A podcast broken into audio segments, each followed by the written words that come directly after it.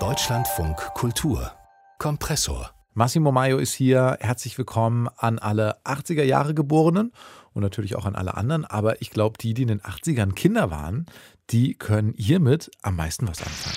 He-Man und Masters of the Universe bei der Macht von Grayskull. Ich habe die Kraft. He-Man ist wieder da und die ganzen Masters of the Universe sind wieder da. Ich bin auch so ein 80er-Kind. Ich hatte auch so eine He-Man-Figur, super muskelbepackt, ziemlich bunt, hat natürlich immer noch für das Gute im Universum gekämpft.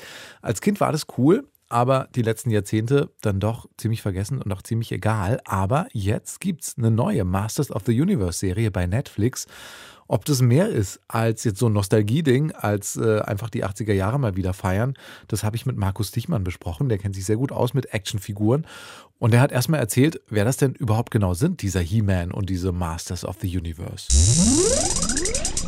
Ganz einfach kann man sagen, dass die Masters of the Universe der Stoff sind, aus dem beste Samstagvormittage gemacht sind. Also es war zumindest mal so für eine ganze Generation von Leuten, die früher am Samstagmorgen vor einem überdimensionierten Röhrenfernseher saßen, wie sie damals üblich waren, und im guten alten Privatfernsehen zwischen vielen Werbeblöcken Cartoons geschaut haben. Also so Trickserien, die im 20 bis 30 Minuten Intervall da abgefeuert wurden im Vormittagsprogramm am Wochenende. Und für viele Kinder und Teenager war das ein richtig festes Ritual. Die Masters of the Universe hatten da einen ganz festen Platz und den haben sie jetzt eben auch wieder im Angebot von Netflix. Und der Master Master sozusagen, der Anführer, ist dann eben der He-Man, ne? He-Man, ja genau. Ein Wandschrank von Mann in einem Hauch von nichts, sage ich immer. Also der trägt eigentlich nur so eine Art Badehose aus Bärenfell, dazu so einen etwas zu klein geratenen Brustschild und das Schwert der Macht auf seinem Rücken. Mhm. Wie die Macher der Serie sagen, die Verkörperung von Maskulinität. Das ist aber mit einem Augenzwinkern zu verstehen. Und ich finde auch immer diesen äh, blonden Topfhaarschnitt, den He-Man hatte, der war auch schon immer sehr markant und irgendwie auch so ein bisschen schräg, oder? Ja, absolut. Ähm, wer He-Man aber als Figur schon schräg oder ulkig findet, der muss sich seine Mitstreiter und Schurken erstmal anschauen. Da gibt es zum Beispiel Stinkor, ein mannshohes Stinktier, das genau stinkt. Dann gibt es Trapjaw, der hat eine Bärenfalle als Unterkiefer. Mossman, der Name verrät, ein Mann aus Moos. Und man darf natürlich auch nicht He-Mans Erzfeind vergessen, den mächtigen Skeletor. Herr des Bösen. Wieder ist der Name, des Progr äh, der Name Programm, denn Skeletor ist ein wandelndes redendes Skelett, allerdings mit, was bei Skeletten eigentlich nicht wirklich geht, äh, Sixpack und einem dicken Bizeps. Also irgendwie alles zusammen, irgendwie ziemlich großer Quatsch, aber trotzdem natürlich ein Riesenkult geworden damals. Wieso wurde das denn so erfolgreich? Ja, wenn du das Wörtchen Kult in den äh, Mund nimmst, möchte ich dir eben noch von Leuten erzählen, die ich auch tatsächlich persönlich kenne, die bis heute Senfgläser mit He-Man-Aufdruck sammeln und zu Hause in der Vitrine ausstellen. Ein echt beeindruckender Kult, wenn man mhm. überlegt, dass das alles mal als Hintergrundrauschen angefangen hat, um Spielzeuge zu verkaufen. Ja, also hinter dem Ganzen steckt ursprünglich die US-Spielzeugfirma Mattel, die Anfang der 80er eben eine neue Actionfigurenreihe rausbrachte, He-Man and the Masters of the Universe. Und diese Figuren, die waren irgendwie von Anfang an so eine ganz wilde Mischung aus Fantasy und Sci-Fi, Zauberschwerter und Laserwaffen, berittene Säbelzahntiger und fliegende Panzer, alles unter einem Dach. Und bei jeder Actionfigur, jedem Gefährt oder jeder Burg, alles, was man da so kaufen konnte, waren immer kleine Comics dabei. Und diese Comics, die erzählten eine völlig komplett wirre Hintergrundgeschichte zu diesen Figuren, die sich auch ständig änderte. Aber man muss eben bedenken, dass es damals noch nicht so viel ja, Content, wie wir heute sagen würden, auf dem Markt gab. Und die Leute leckten sich die Finger nach diesen wirren Geschichten.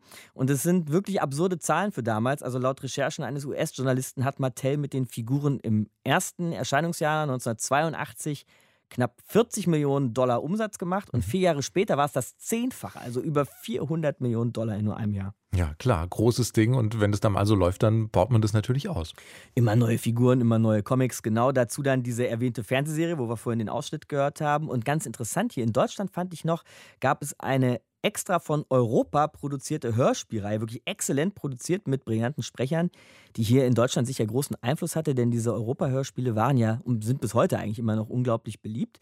Und was Mattel eigentlich damals mit einfachen Mitteln gemacht hat, ist genau das, wofür Filmstudios und Verlage heute Millionen ausgeben und oft kläglich scheitern, nämlich so eine Franchise zu bilden und zu gründen. Genau, diese Franchise, die wird jetzt quasi weitergebaut nach vielen Jahren, wo es ja nicht so viel gab rund um Masters of the Universe. Von wem kommt denn jetzt diese neue Netflix Netflix-Serie. Wahrscheinlich sind das alles so Leute, die in den 80ern Kinder und Fans waren, oder? Tja, ganz genau so ist das. Allen voran der Showrunner Kevin Smith.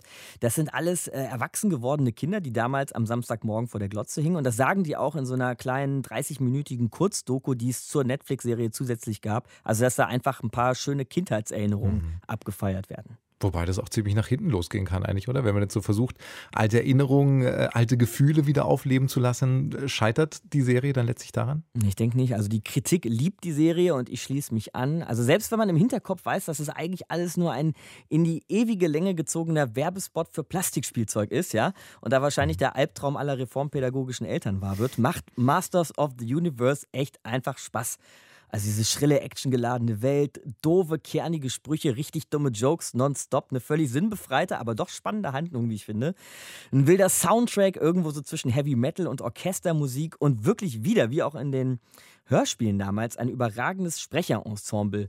Und wie in, damals in den 80s auch schon bei der Trickserie tolles äh, tricktechnisches Niveau. Und wenn man das jetzt alles zusammennimmt, hatte ich echt Spaß, mir das anzuschauen. Und ja, es wurden sogar ein paar Kindheitserinnerungen wach. Und gibt es auch Kritiker, KritikerInnen, Fans, die das vielleicht anders sehen, nicht so toll finden? Ja, gibt es schon viele, muss man sagen. Also bei vielen fällt die Serie komplett durch.